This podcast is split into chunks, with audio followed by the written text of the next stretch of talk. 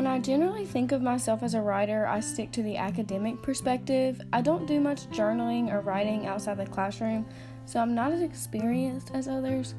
I don't think I'm anywhere near a strong composer either, but I get through it. Before college, my high school didn't necessarily focus on writing papers or preparing us for the papers we were going to have to write in college.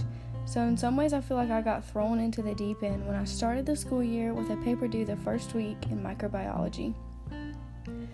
Comp 2 really changed my perspective of what I could consider through what I could consider writing.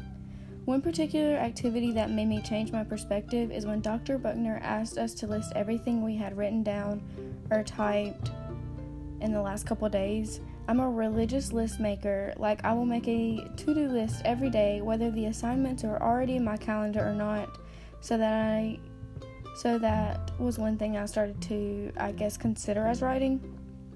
Another thing is text messages and leaving notes for my friends.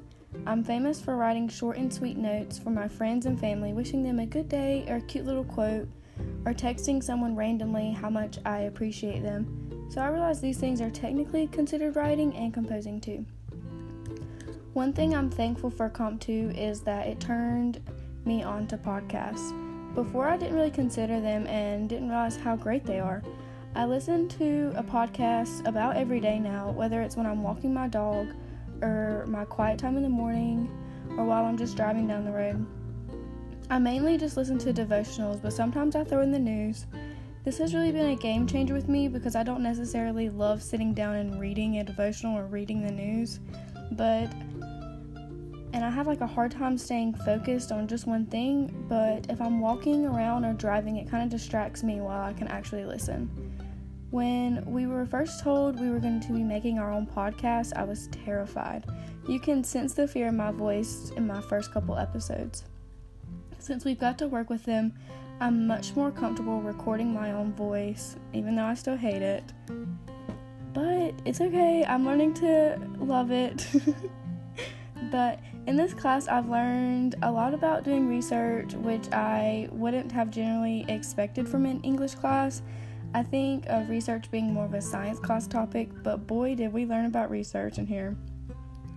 Moving forward, I feel that I've grasped a lot of new ways to look for sources and do research on topics, especially by using Google Scholar. I also learned how to create better arguments using things like Common Ground, the Three Musketeers, and support like verification and illustration. I think learning how to analyze arguments and then building our own argument was a very important part of this class. It really helped me to learn and listen and take everything in before forming ideas of my own.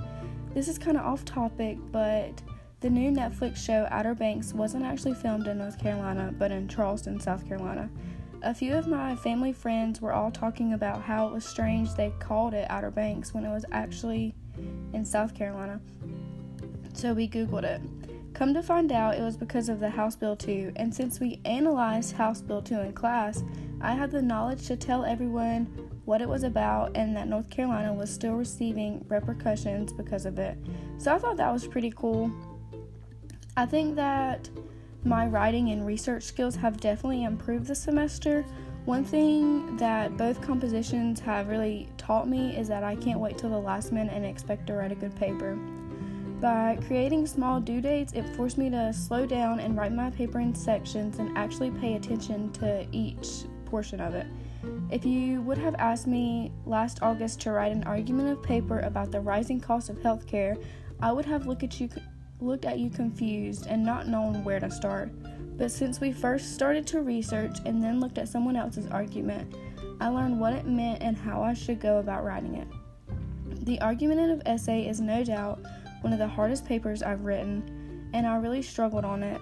But since we had small due dates and focused on one thing at a time, it much it made it much more doable. I've bragged on this before, but I really like the use of electronics in this class. While in class we didn't necessarily use them as much, but that's a good thing. Well, we did, but as Quentin called it, we had old fashioned time, which I like, and it gives us the time to really focus on the instruction while we had all of the resources online that we could look at later. The Google Drive idea is so smart, and I would have never thought of something like that. But that gives us a way to be held accountable with you that we are actually making progress, and our classmates could easily give us feedback.